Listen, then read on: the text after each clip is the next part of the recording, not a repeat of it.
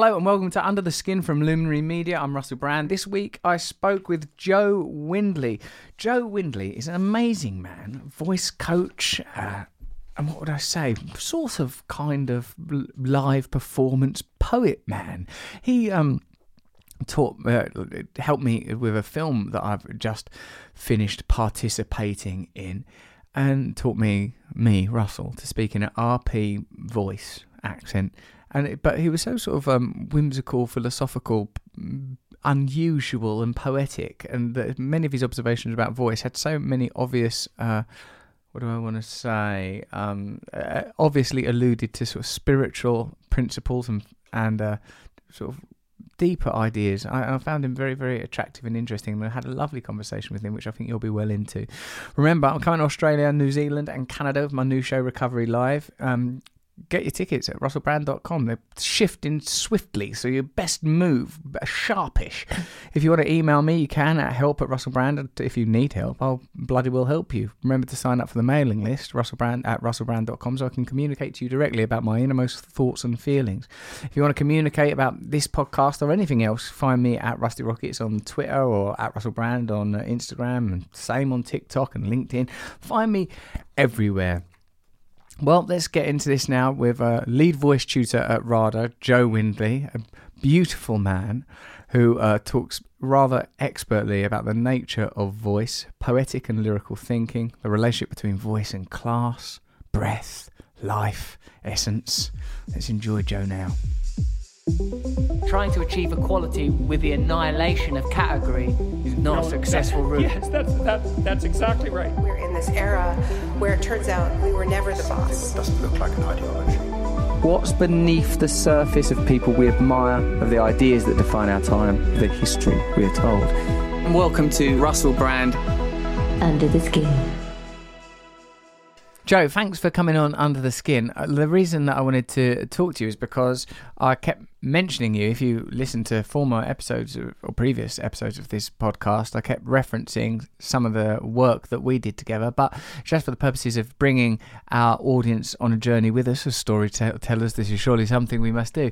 Would you uh, just explain what it is you do and then we can talk more about our relationship. Okay, well, I can tell you what my job title is. Yes. Uh, uh, which is I'm a voice and speech teacher, um, voice and speech coach, and um, and I've worked uh, in in quite a few UK drama schools and a little bit in America, and currently I'm lucky enough to be uh, uh, to lead a team of very brilliant voice teachers at RADA.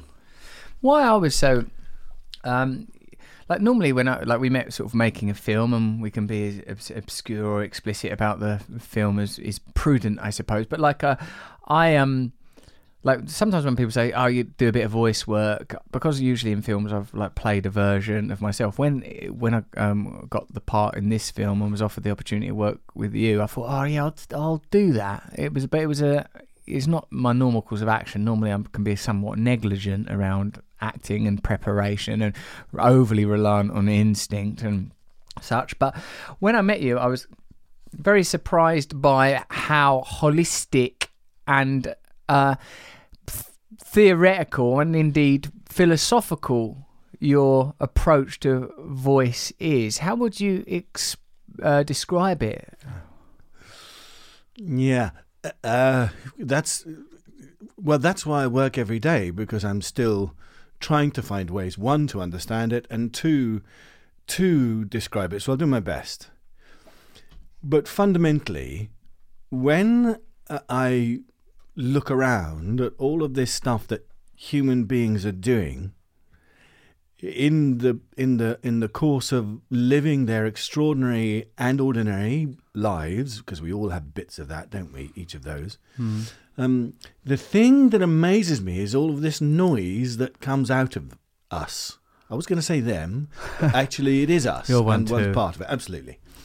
And uh, and uh, uh, ever since I was a, a, a, child, there's something like all children. There's something entrancing about these these these utterances that come out of people that are that are like acoustic leaves on a tree.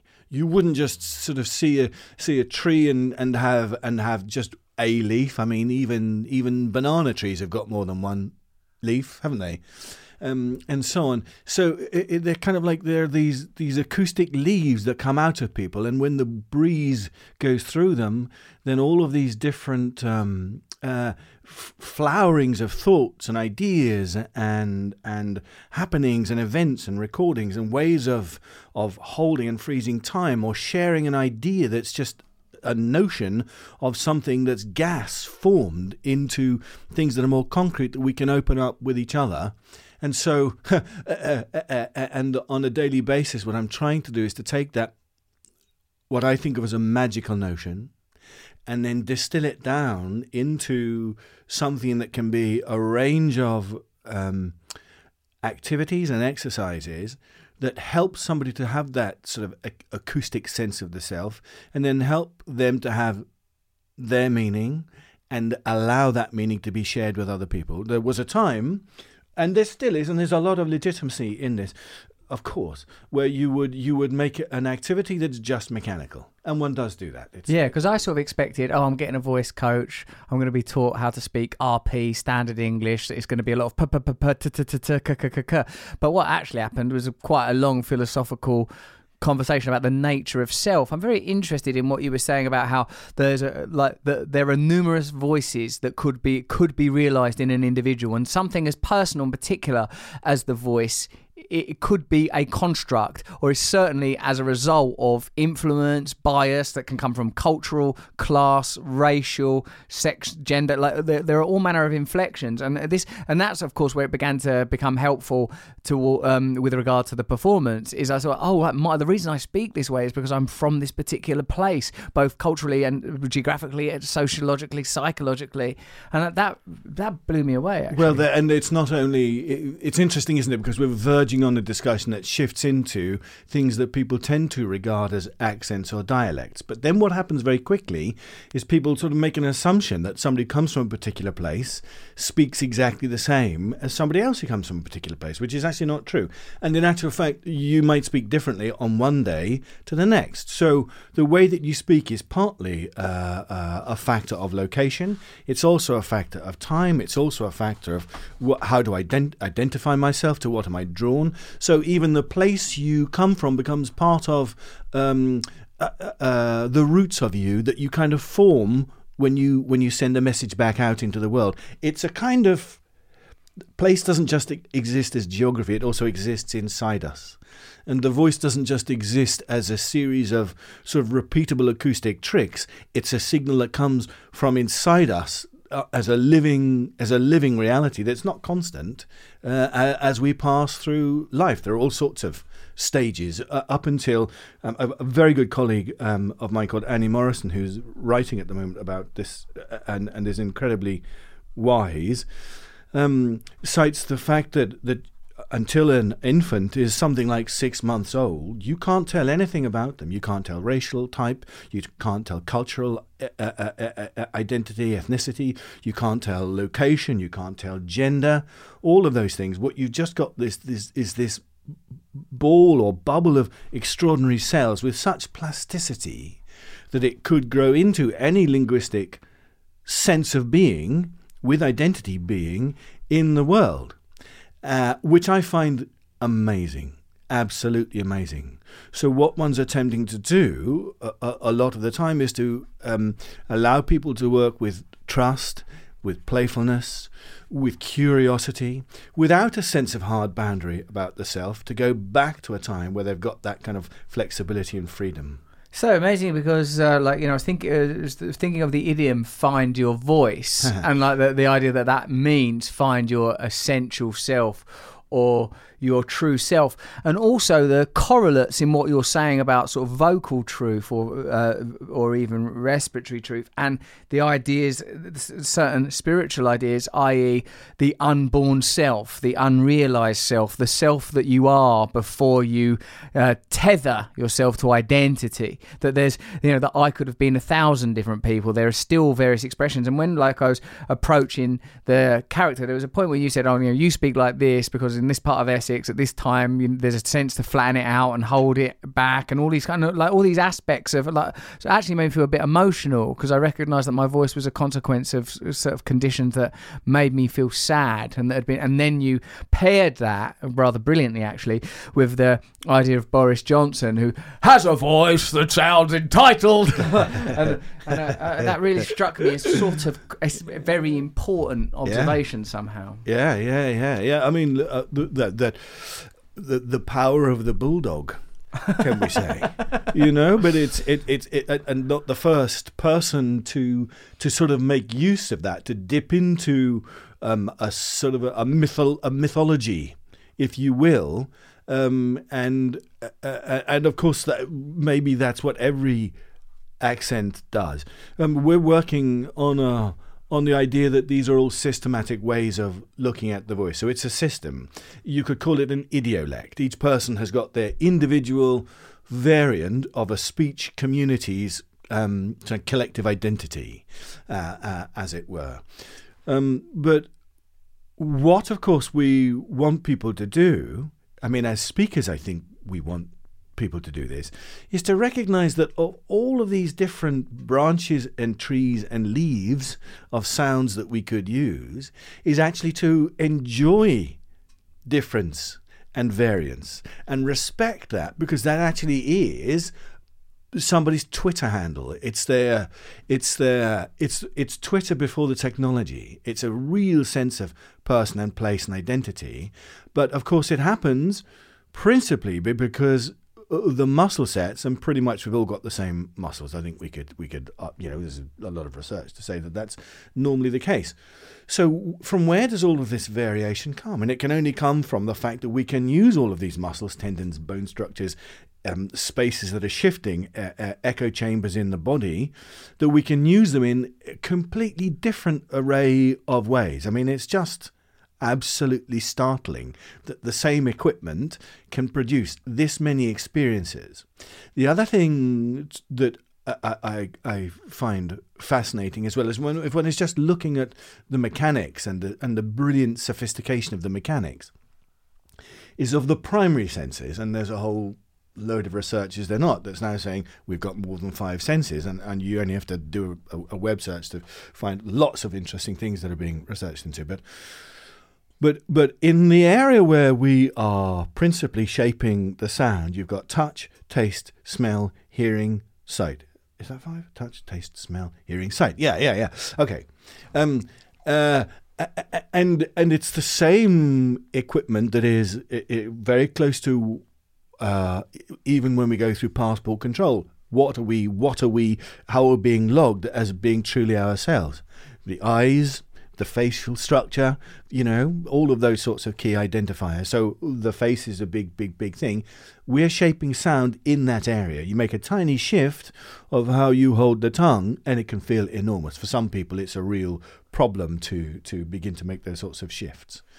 So we're we're into a place where we are really, if we're wanting appreciation of how speech function uh, works and how and of the different things that people can do, then we kind of people have to come at it with a sense of humility, flexibility, playfulness. I mean, uh, one of the things it was a little bit. I was a bit nervous before doing being in a proximity with you to do some some work because your because your tag, your vocal tag, which is a, a clear part of your um, professional life, and uh, like all people's um, speech systems, a, a part of your personal being as well.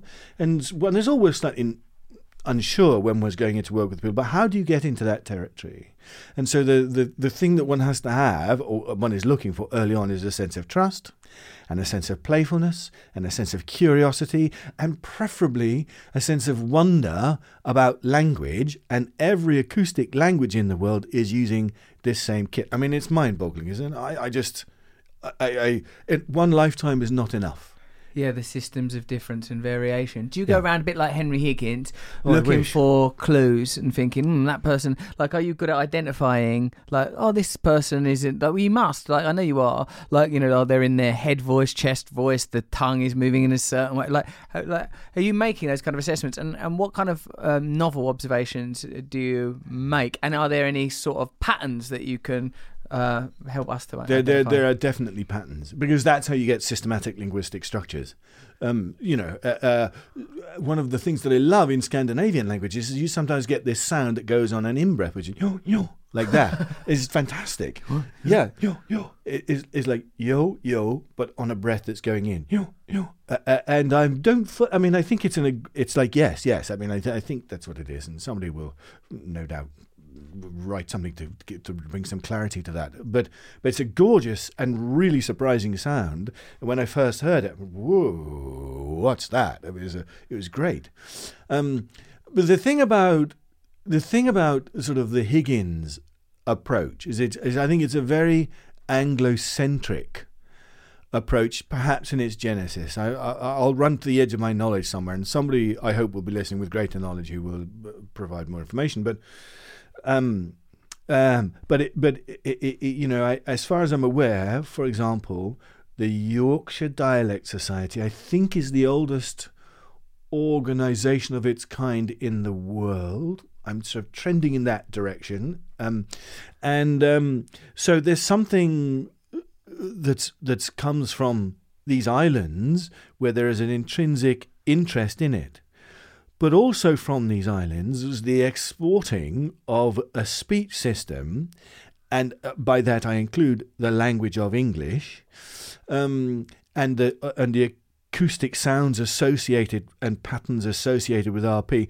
that essentially have been used to brutalize um, a, a sense of global linguistic identity, and and uh, that sucks. When uh, I had this lovely breakthrough at uh, when I was studying religion in global politics for a term at, at SOAS, uh, I they showed this uh, speech of Nehru declaring independence from the British Empire, and the lecturer Sean Hawthorne stopped it and goes, "What do you notice about this declaration of independence?" And I, the swot that I am, said, "It's in English."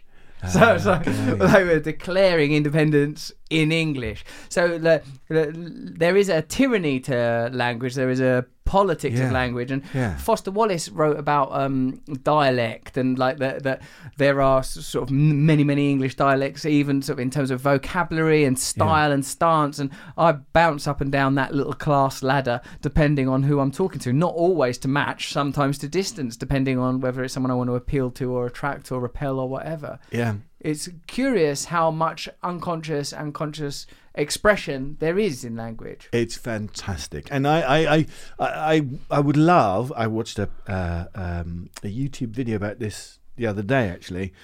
Oh no, it wasn't YouTube. It was a, t- a kind of a TV channel. But anyway, um, and it was about this guy from Alaska who was studying octopuses. I don't know Octopi? octopi. Yeah, th- them, and um, and uh, and I think they're beautiful creatures, and I've sort of snorkeled a bit and dived a bit, and and always found them sort of really, really curious, curious and wonderful creatures. You've seen some, have you? Yeah, yeah, diving? yeah, yeah, yeah, yeah, yeah. And they can they can change color incredibly, abs- and shape and form. We know, and so forth. And they would seem to be highly intelligent. Um, uh, but what I for me, sort of that ability to change shape and form is kind of like our ability to change identity, shape, and form with the landscape of speech systems that we move around in. Kids are brilliant at it. We moved around when I was very, very young, quite a lot, and uh, and you, you quickly learned if you didn't speak like them people, you would stand out, and if you did stand out, you could become a target. So there's something about us that's able to is it camouflage or is it reveal Uh, probably both of those things are are, are are true that is that is quite magnificent so it feels to me like you know we we credit ourselves as having so much intelligence and we've got this exquisite um, ability to communicate through human speech systems in language, what we aren't so good at is listening. Is actually really listening acutely, one to the content, which we might say is the vocabulary, the grammatical form, but then two, what's the content of the how? So if I say, if I say, yeah, that'll say something very different than if I say, yep. you know what I mean? It's a very, oh, yeah. So these tiny little shifts, absolutely, and that's within a singular linguistic construct. Um, all of those different patterns are muscles moving in different ways. They're the airstream moving in in in, a, in an outward direction in each of those cases. But the manipulation of the sound at vocal fold level is um, letting sometimes a little bit of a more air through, sometimes a little bit less through. Sometimes then then they kind of the vocal folds suddenly go a little bit tighter, and then they part a little bit. Yeah, yeah. There's a Yep. suggestion that there's an, a kind of essential meaning being conveyed, sort of uh, sub-linguistically or ultra uh, ultra lexicon meaning in in that that if. Uh, and, and I wonder where that's derived from. That I would recognise a yeah as meaning something different from yep. But, but you would, wouldn't you? You yeah, would recognise it. Like it's got some And we all a- do. actual essential integral and, and in like sort of like sort of post Derrida, post structuralist, there is no fixed meaning to anything post modern sort of understanding of like language and the tyranny of uh, of language. It's curious to consider how important uh, how how the the possibility for truth to exist within communication. I was struck then, Joe, by uh, the the co- community, communicate, communication, sort of. How much verbal communication and language are a part of that, um, and I, I learned, I think that from an, a, historical or anthropological perspective, that there was the a, a theory was that we were, you know, grooming apes, and then as we became more adept with our hands, we needed to chatter more and communicate more as we groomed each other and touched each other less. That grooming takes place somewhat. Yeah, it makes perfect sense. It, it totally makes sense, and I mean, I think, and I think we do things for one. My understanding is that that creatures groom partly for comfort, for physical connection, for identity, for uh, um, celebrating a unit or forming a unit, and we do so uh, with finding certain sorts of words that would become words that we would recognize and then use. You know, the the the use of the word wicked is fabulous to to see how it's moved from one set of expectations and correctness to an entirely different um, almost opposite meaning in a contemporary context, and to see that nobody can stop that. You know what I mean? It's Yeah. quite a wonderful revolution that happens. I think these hap these revolutions happen in language all of the time, and uh, and moving. I think one has to have the courage to not just exist in a singular uh, model of of speech um, because if you do then you you're always looking at trying to correct people Yes. and that's a bit I want to say it's a bit dull because there's a part of me that's excited by change but actually it depends upon what the purpose is of the communication in the community that's happening. Is it happening in a film context or a play context where there are certain sorts of parts of the world or ways of being in the world that you want to represent?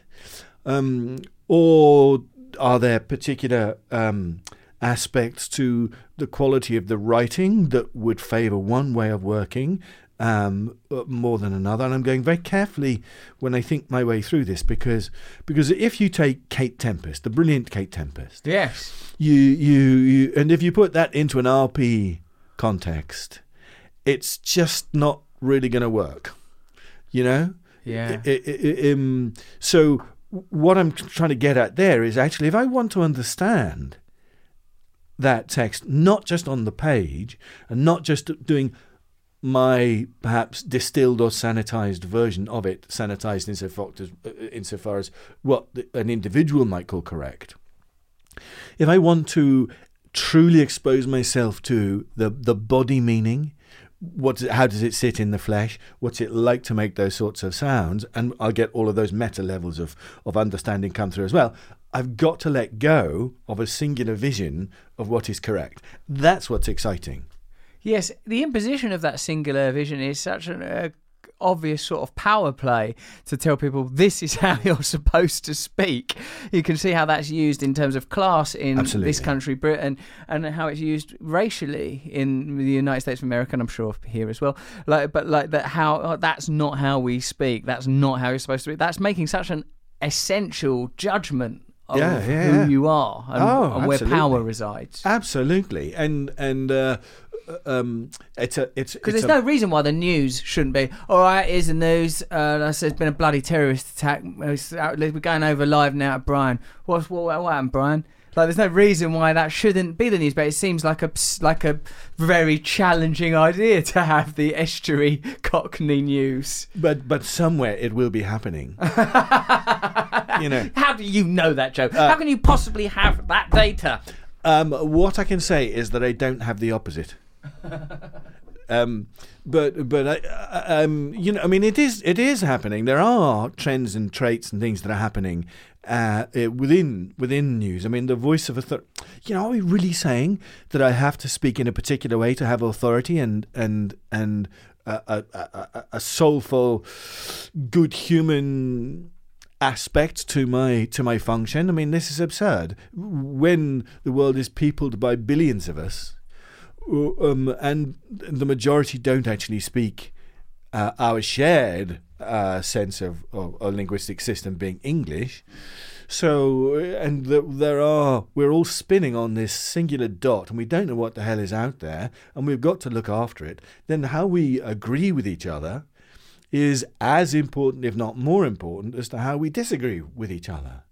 And if we come at it with the uh, uh, the prejudice of a certain sa- set of sound sets as a as the thing that's most appropriate for everything, then we are in deep trouble because it will end up with people feeling disenfranchised, and there's a lot of that already.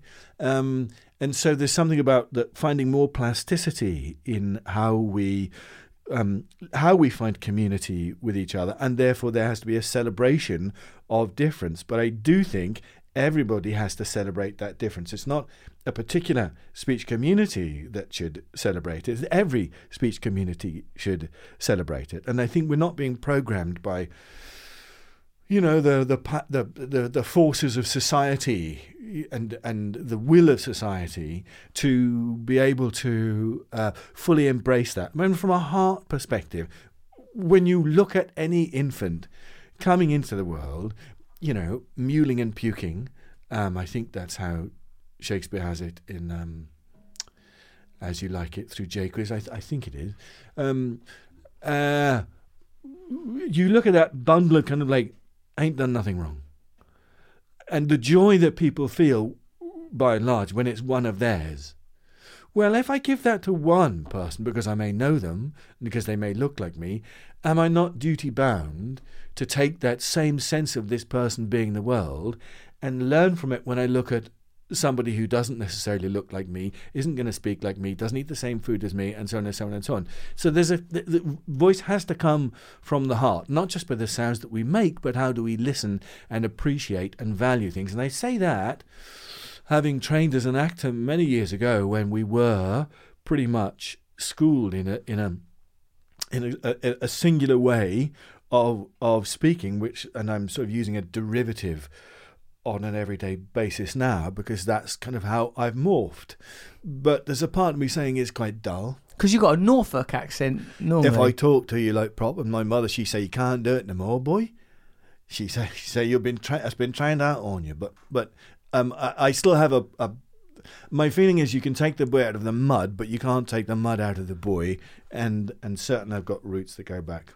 Can we analyse some regional accents, please? Even though I know there's no such thing as a standard Geordie accent, for example, or a standard Norwich or Nor- Essex accent. You know, there's a, v- much of what we've said is how there are personal variations. But I'd like to look at, say, some accents and say um, and infer what we might as- uh, ascribe to it. So, Yeah. like, I, I let's mean, I- do some because I want to Okay. hear some voices. Is basically what I'm saying. Yeah, yeah, okay. I mean, I, my feeling is is that is that uh, we certainly are, are moving away from this idea of um, accents um, as things that are separate from particular meaning. So the only reason I'm saying that now is because there's a danger that we go back to tokenistic, that we make the speech system a token of something which is an abstract.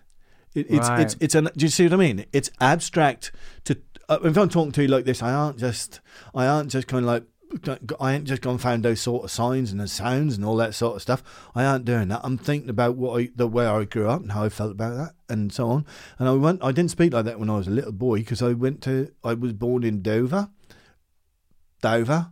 I was born in Dover, and and so on. So you got a lot of you got a lot of stuff. I I learned how to speak this because that's where I found out if I didn't do that, I wasn't very popular, and so on. So so uh, what I'm trying to get at is if I'm going to investigate somebody else's speech systems, which are not just physiological, they're acoustic, they're psychological, they're emotional, they're imaginative, all of which is a person turning the pages in the book of their life, then what we have to try and do is to get into those things. So this is about recognizing that the technical parts of these different speech systems are only part of it. But if we can ally ourselves to features of those particular speech systems, and if we're open to it, they can change our way that we look at the world. We literally can, um, from this space where all of these senses are, look at a thing that we looked at a moment ago with familiarity, and then kind of go, "Ooh, that's different now." Give us an example. Well, for example, if I talk to you about mud, I mean, go, go back. I'm going back to Norfolk because mud is. I think about Boadicea. I think about the marshes. I think about ploughed fields. I think about my, having my boots having a bit. They're a bit wet, aren't they? And so on. And I, I feel cold and the damp. And there's a part of that that's beautiful.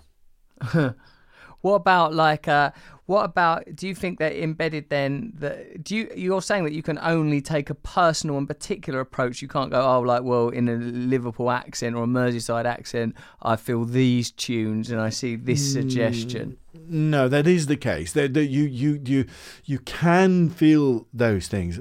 I guess what I'm arguing for is that the reason the the particular thing that you are saying at that moment in time will have micro impacts upon the way that the technical instrument is um is accumulating itself. That's the thing about going, yeah, yeah, yes, yeah and so on, is those micro changes are the thing that brings it into a linguistic moment of truth. Because what about, like, say, Kenneth Williams, right? Yeah. Who I really uh, love and think's hilarious. Like, it seems like there's such a lot going on with his voice. You got a little bit of that yourself, if you don't mind. Yeah, I saying. picked that up. I, Did, did people tell you that? I think I just liked him. Yeah. You know, like, so. But he's uh, an exquisite man. I, I, I mean, insofar as not being the not being ordinary. When I wa like in the Hancock like radio shows as well as obviously the TV shows, there was something that Kenneth Kenneth Williams used to like. It was like a signal disrupt when Yeah. he came on. You could see why Tony Hancock got rid of him because like the laughter would spike higher ah, with Kenneth ah. Williams because he sort of induced a kind of um, hysteria, and I think it came from he was vocally conveying ambiguity. People understood that he was talking about homosexuality at a time when homosexuality was taboo. Yeah. That, that, and all of this was happening, you know, obviously on radio through his voice. Yeah. His voice was doing something fucking crazy. Absolutely brilliant. And, and what he's doing, amongst other things, is he's taking the tongue and he's sort of pulling the tongue back. So he's pulling the tongue back into itself, and the tongue is an amazing set of muscles. It's not one, it's a set of muscles that interdigitate. So the muscle fibers aren't just aligned in a singular direction, but one set of muscles has another set of muscles that go through it like that. So, Ah. in effect, what happens is the tongue warps to all of these different How shapes. can this thing have evolved and why? Unbelievable. Well, and uh, presumably other creatures have got have got um, muscles that interdigitate in that way, but they haven't, for whatever reason, learned how to manipulate the tongue in those different ways that result in those particular sounds.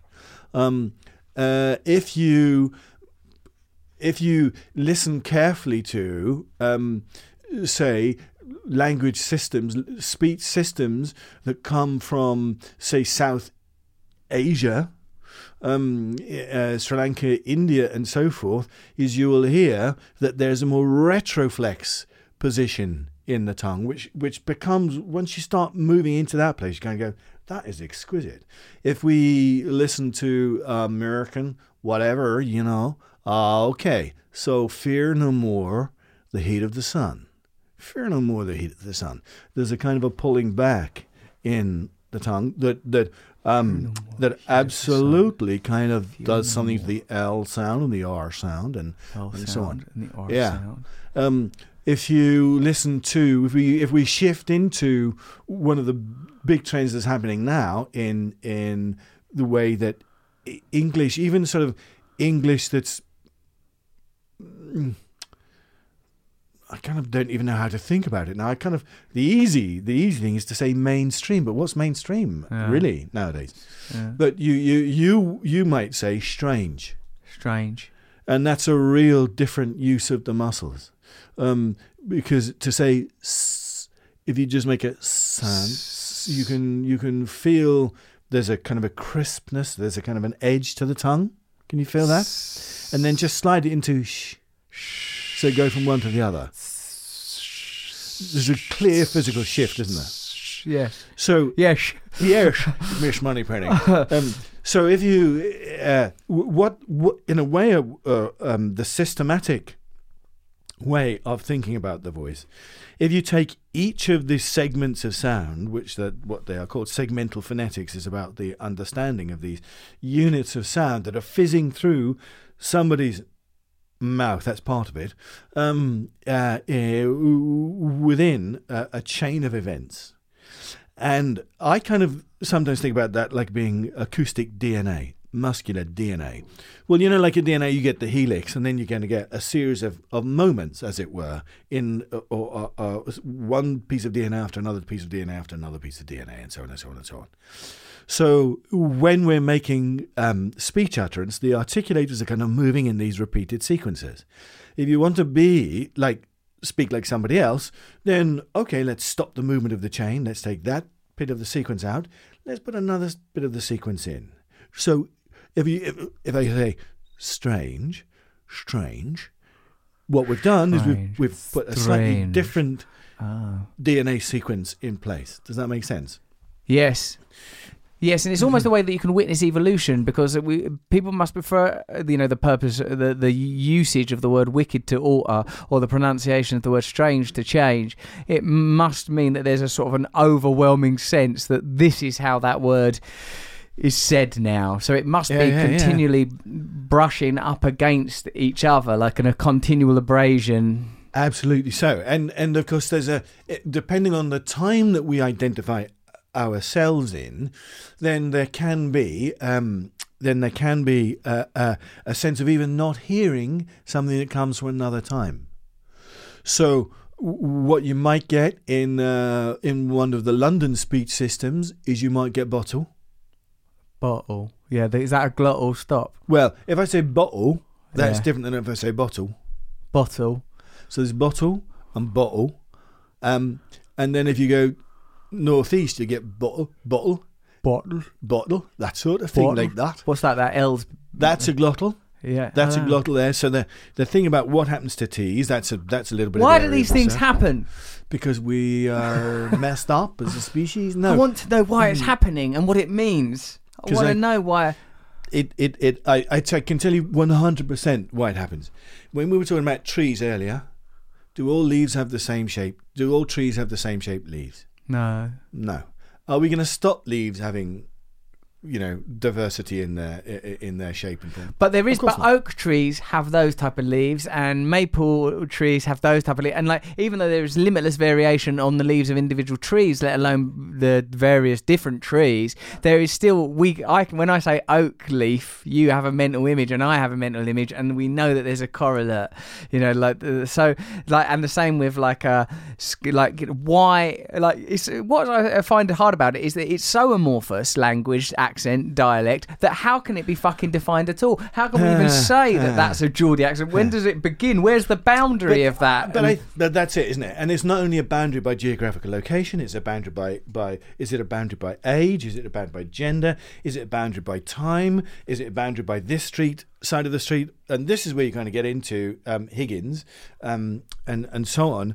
Is actually it's not fixed. Much as people have tried to fix it, it's not fixed, and it's never going to fix. Do you think there are generalities that can be made like, oh, it's because of like the noise of shipbuilding, or the like, oh, it's because of like having to speak quietly because of thinking that you're observed?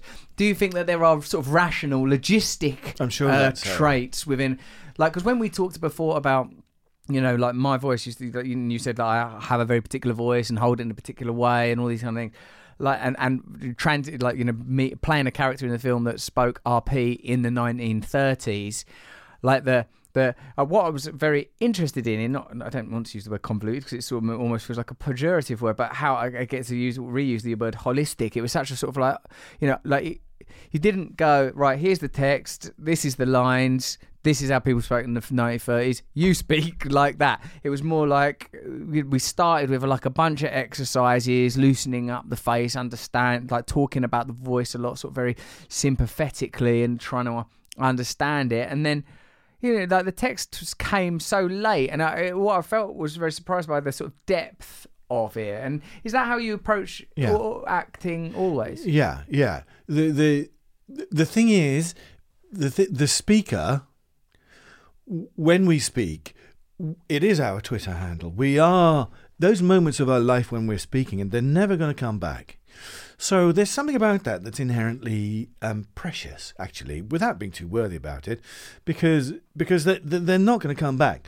So I would like myself to feel in my own life in focus, um, that it's got purpose, um, that it's a valuable journey, that I'm always learning, and so on and so on. So uh, it feels courteous, at least, to be able to say, well, I think it's good for you to have that as well, whoever one is working with. So then you're kind of saying, well, how can we work in such a way that allows that g- genuine living sense of the person in now? How can we work in such a way that it becomes that that essential part of the person doesn't disappear. So in our uh, early interactions, one would be looking at kind of going, what am I hearing in the everyday thing? What are the, what is my understanding about what these muscle sets are doing? What's the breath doing? What's the flow, the rate, the pitch change? What are all of those things doing? That's a thing that this person, whoever it is, is is um, on on some level, knowingly or otherwise, understands. So therefore, it's not about dissing that; it's about growing that. That's the seed. So one's always looking to try and extend the seed so that it can since I've gone off on this metaphor, so it can flower um, in a different way, but still have that essential sense. The person can still have a sen- essential sense of themselves, and potentially have a way of looking out through their eyes with um, with with the with the wonder of, that can happen when we do change uh, the way that we speak and use different words and come to new kinds of understandings. I w- when I first began acting, I remember there being I ha- I remember having an instinctive sense like that you could just be this person mm. and it didn't feel inauthentic at all. Like i felt like i could just drop out. Like i'm talking about sort of drama school really primarily that i would just think well just be that person and like drop away your belief that you're you. And it felt very natural to do it. And like much of your vocal work seemed to be focused on the idea that well you could have it like within you there are the capacity for different voices you know which is analogous to different selves you Yeah. could become a different self if you occupy this part of your mouth this part of your chest if you use your tongue in this way if you use your uh, lips in this way you are going to sound different Yeah. it's going to be a different flow the, Absolutely. Absolutely. Uh, and micro changes will have a big, big, big effect. Um, the the because they are really. I mean, if uh, I, sometimes it's useful to think about the whole thing as I don't play the piano in my mind. I'm a brilliant pianist. i know you're course. playing it across the desk there There you are. And I'm and and and uh, I guess a pianist would be doing this and probably hearing sounds because they've wired their brain Wow. to m- make um, these patterns with the hands and then know certain sounds may be that far apart. um, Yes. and certain combinations of movements of the fingers will result in certain um, har- harmonies and keys and chords being played, which is miraculous. And I think that have- with sporting expertise and all quite kinds of Yeah. expertise, like they would recognize that pattern. I do jujitsu, and jujitsu is a physical language. It's about spotting, like when oh, if your elbow is here, you're vulnerable. If you don't, if you move your, if you move onto your side, bring you can bring up your knee, even though you don't think you can move at all in this moment because there's someone on top of you. You can actually move that foot, and then you can move the hips, and then you can get on top. So and, and like it's uh, the complexity of this physical language is initially baffling, and then to see it practiced by experts who watch that they have access to this invisible grid, this sort of ever sprawling uh, tr- tr- tendril network that they can just light up as if it had a neurological uh, sort of shadow. Isn't it amazing? Yeah, it's, it's sort of, and, it, it- and as you say, like with playing the piano or anticipating how a pass will land or a, sh- you know where the flight of a ball, you know, people mm, there's language everywhere, systems, patterns, dis- patterns of distinction and difference, Absolutely. and sameness. Absolutely. And the, and the thing about words is that they're only about life, aren't they? You know? That's all they are. Um, But the great thing with the words is we can parcel them up. We can take an idea of something that maybe happened to us 10, 20, whatever years ago, or 10, 20 minutes ago. And then we can relive that by the use of words and then the way that we bring um, those sound sets and patterns into into place. It's quite remarkable. Um, so I guess what you could say is is that maybe the the speaking kit that we're using is just a slightly more chaotically organized set of hands. Maybe, maybe. Um, and and and my question would be, if I if as a child I got a choice that I can play an instrument like the piano, do I just want to be keep, play, keep playing one tune for the rest of my life? Well, no, I don't, and it's not really possible anyway, because you you will be affected by one the things that happen to you, and two the um, the the environment, the acoustic, the cultural, uh, the the um, architectural, uh, the countryside environment that you're in. There will be all sorts of things that will affect that. So we do stay we do stay plastic as time goes on. It's difficult to, uh, in fact, determine exactly where the distinction between music and language might be, or say singing, vocal, music, and language. And uh, curiously, there too, we all know that particular melodies and particular tones have a an emotional uh, correlate that Yeah, seems. Sort of plain and clear and somehow absolute.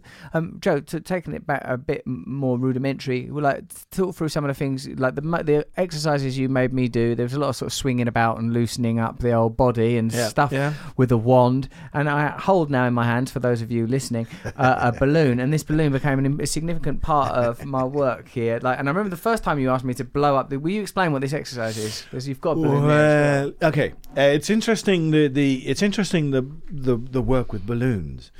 Um, I first got onto this because uh, uh, on finding out that it's something that speech therapists um, have done. Are you interested in therapy, by the way, in helping people to tackle, say, uh, stammering, speech impediments, whatever? Of course, but but my expertise in that particular field are, are less than other people who spend all of their time Mm. in that area. Um, in in, a, in in recognizing speech diversity, then what is that? It's not just to do with speech systems or accents and dialects. It's also to do with people's capacities, the shape of the tongue, the shape of the jaw. Um, uh, uh, I've worked with people who have had experiences, say, um, as a private client many years ago, I worked with somebody who had uh, suffered a near drowning experience, which had a profound effect on on the, the, the ability to breathe and what breathing was like, and so on. So these things are, and I'm not unusual in that. Voice coaches will these these sorts of um, experiences are are not uncommon.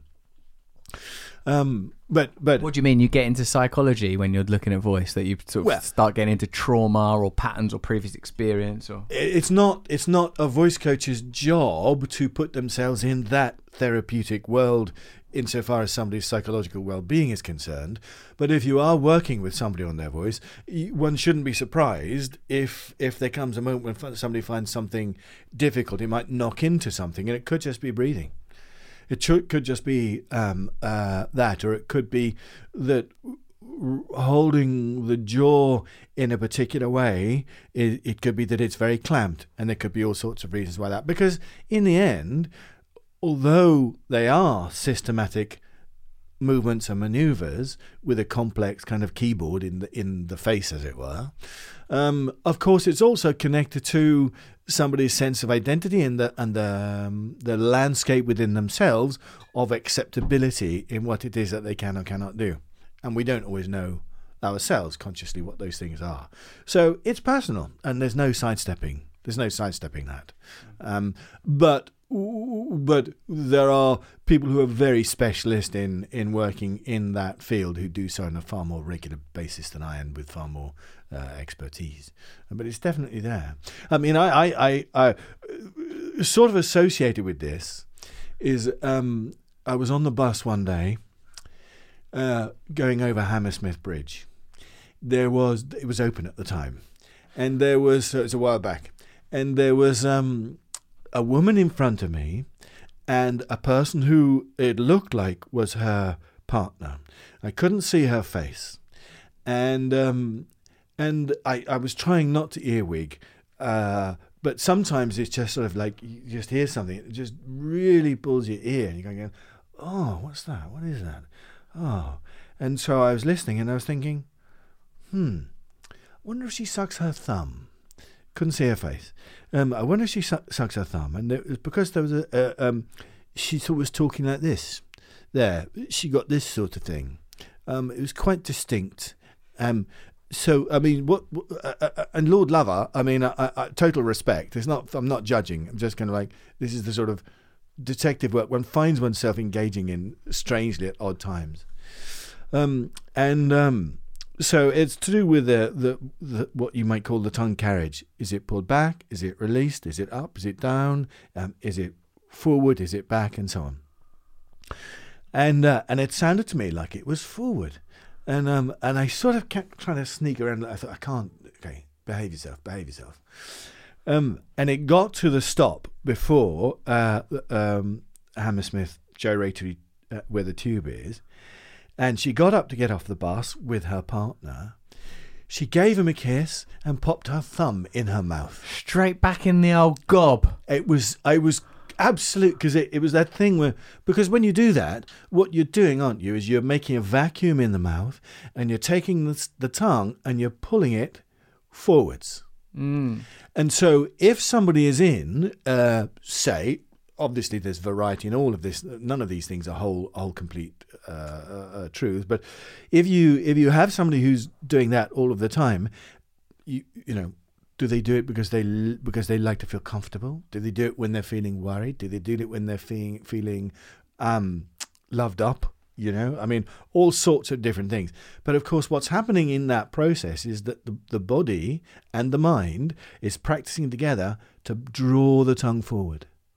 So if there are trigger moments around how somebody experiences life, then it's not going to be surprising, really, that those sort of physical postures and patterns come back. I can't tell you, I was so happy.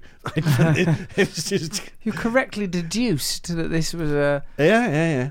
I mean, there'll be people far more expert than I. That's, that, that that is that is the case. But but um, but this is the joy about about sort of being in the linguistic world and really just starting to pay attention because a lot of the time it's just without prejudice. I'm going to try and understand how this thing works. Um, and I'm going to try and find ways slowly of being able to do that myself. So my mission is really, I, I- find for myself, is to understand more about the diversity of human speech and its endless complexity, and then try to help other people come to a a place of knowing a place of flexibility, a place of appreciation, a place of creativity with all of that, which is actually, I think, more akin to being a child than it is to do being a, a serious adult who speaks properly, pro- properly and can understand all of these sort of different ways of, of being. You helped me very. Uh, you do that beautifully. Help people to make those discoveries. And with me uh, personally, I found like that. Um, this this business here. Talk us through what you do with this bloody balloon. So, so uh, it- uh, going cutting cutting back. Sorry, I went off on one. Um, uh, cutting back the the balloon. Uh, I found about speech therapists, um, and what they do is they would blow it up, apparently, and then um, if you blow it up and tie a knot in it, if you make a sound, you'll get vibration in the balloon. So that's what first started me thinking about it. And the next thing was I was blowing up the balloon thusly. So I'm now blowing up the balloon. So hopefully you'll be able to hear that. Um, and then a bit more. So, one of the things you'll observe is that you hear the friction sound of the air going into the balloon against air pressure. Um, then I thought, well, what happens? Uh, uh, you don't hear anything else. So my vocal folds are not vibrating. So then I thought, ooh, I wonder if I can make my vocal folds vibrate whilst blowing up the balloon.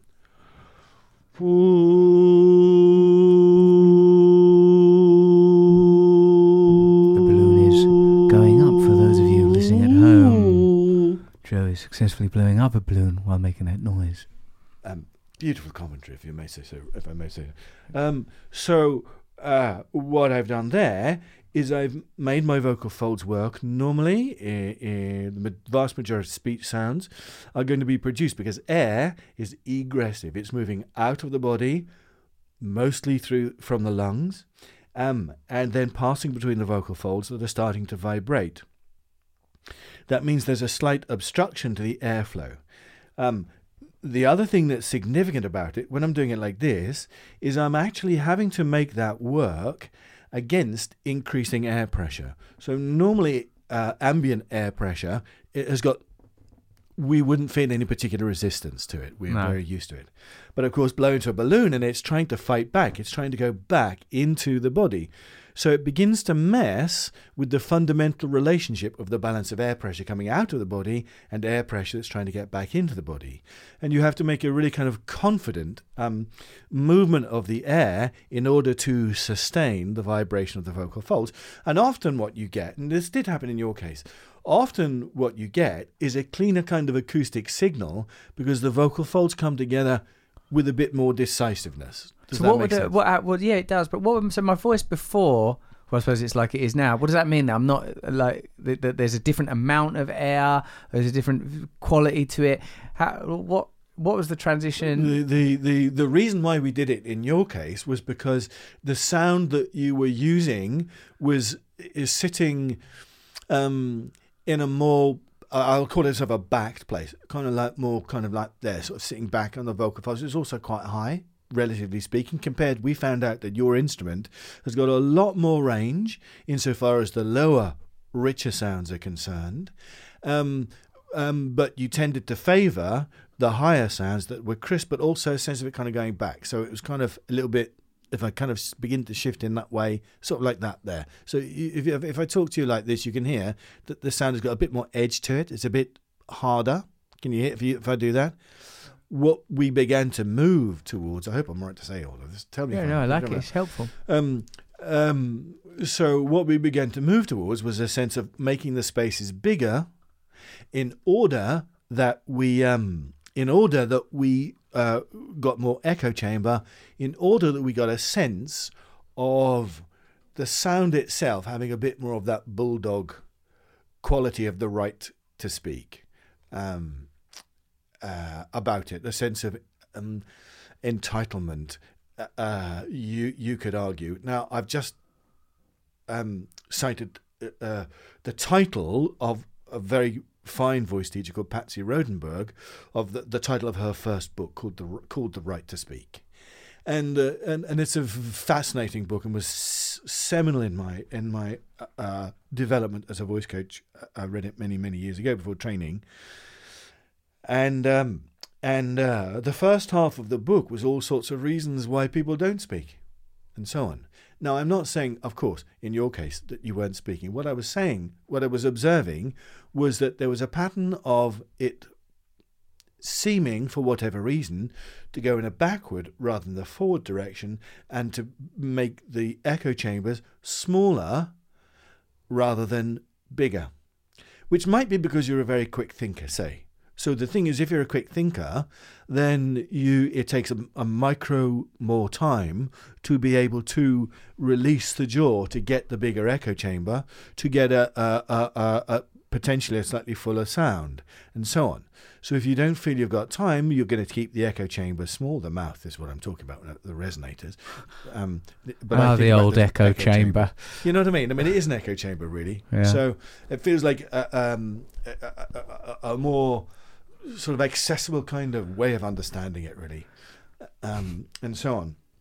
Anyway, Also, the indication is that by or you know that that makes sense. You know, like last time you talked about sort of socio-economic reasons why m- my voice might have formed in that way, and this time you're saying because of speed of thought. But in, in either case, if you do something to alter your voice, you there, is a the suggestion that your mental processes will also alter as that's a that's the bonkers exciting bit. That's the bit that's really, really, really exciting, because then you can we can know the world and ourselves in the world in different ways. If we can do that, then we have a wider registration of sort of empathetic capacities in order to be able to encounter and value other people's experiences. Which is, if we can do that, I think there's hope in a world that's very troubled.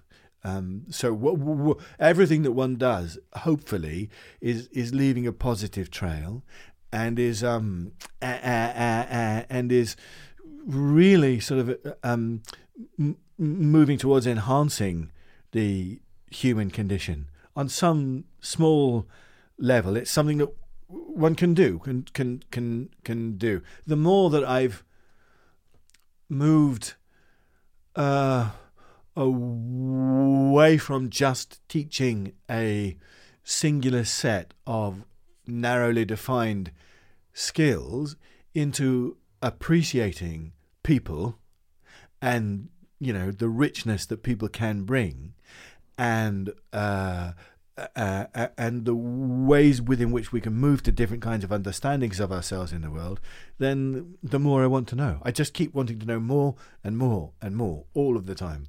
It's just, it's a great way. It's a great way to earn a pittance. Joe, that's such a, a, a wonderful um, it's such a wonderful experience to be able to have this conversation with you. Thank you for sharing with our listeners what um, you've already shared with me. You're a very beautiful holistic, exciting, passionate, somewhat melancholy, poetic approach to a voice. And all everyone talks, everyone speaks. We all need to communicate, and Yeah. in most cases, uh, verbally and vocally. Thank you very much for sharing your expertise and for holding on to that balloon, still full of air. Are you afraid to let that out of I? I am now. This is the balloon. Just to clarify, that was neither Joe nor myself, nor even the dog Bear who's with You us. say. Thanks, Joe. Thanks for doing Uh, that. it's an utter pleasure. Uh, Thank you. Lovely conversation. Cheers, mate. Yeah. Thank you for listening to Under the Skin with Joe Windley. Let me know what you thought of it on Instagram or on Twitter.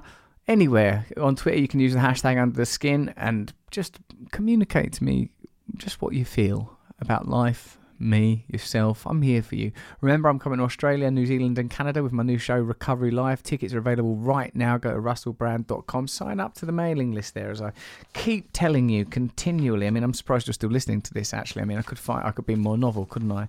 Anyway, I hope you're having a wonderful time in this uh, period of transition. And I adore you, and I love you, and I'm here for you. Bye. That's Under the Skin from Luminary Media.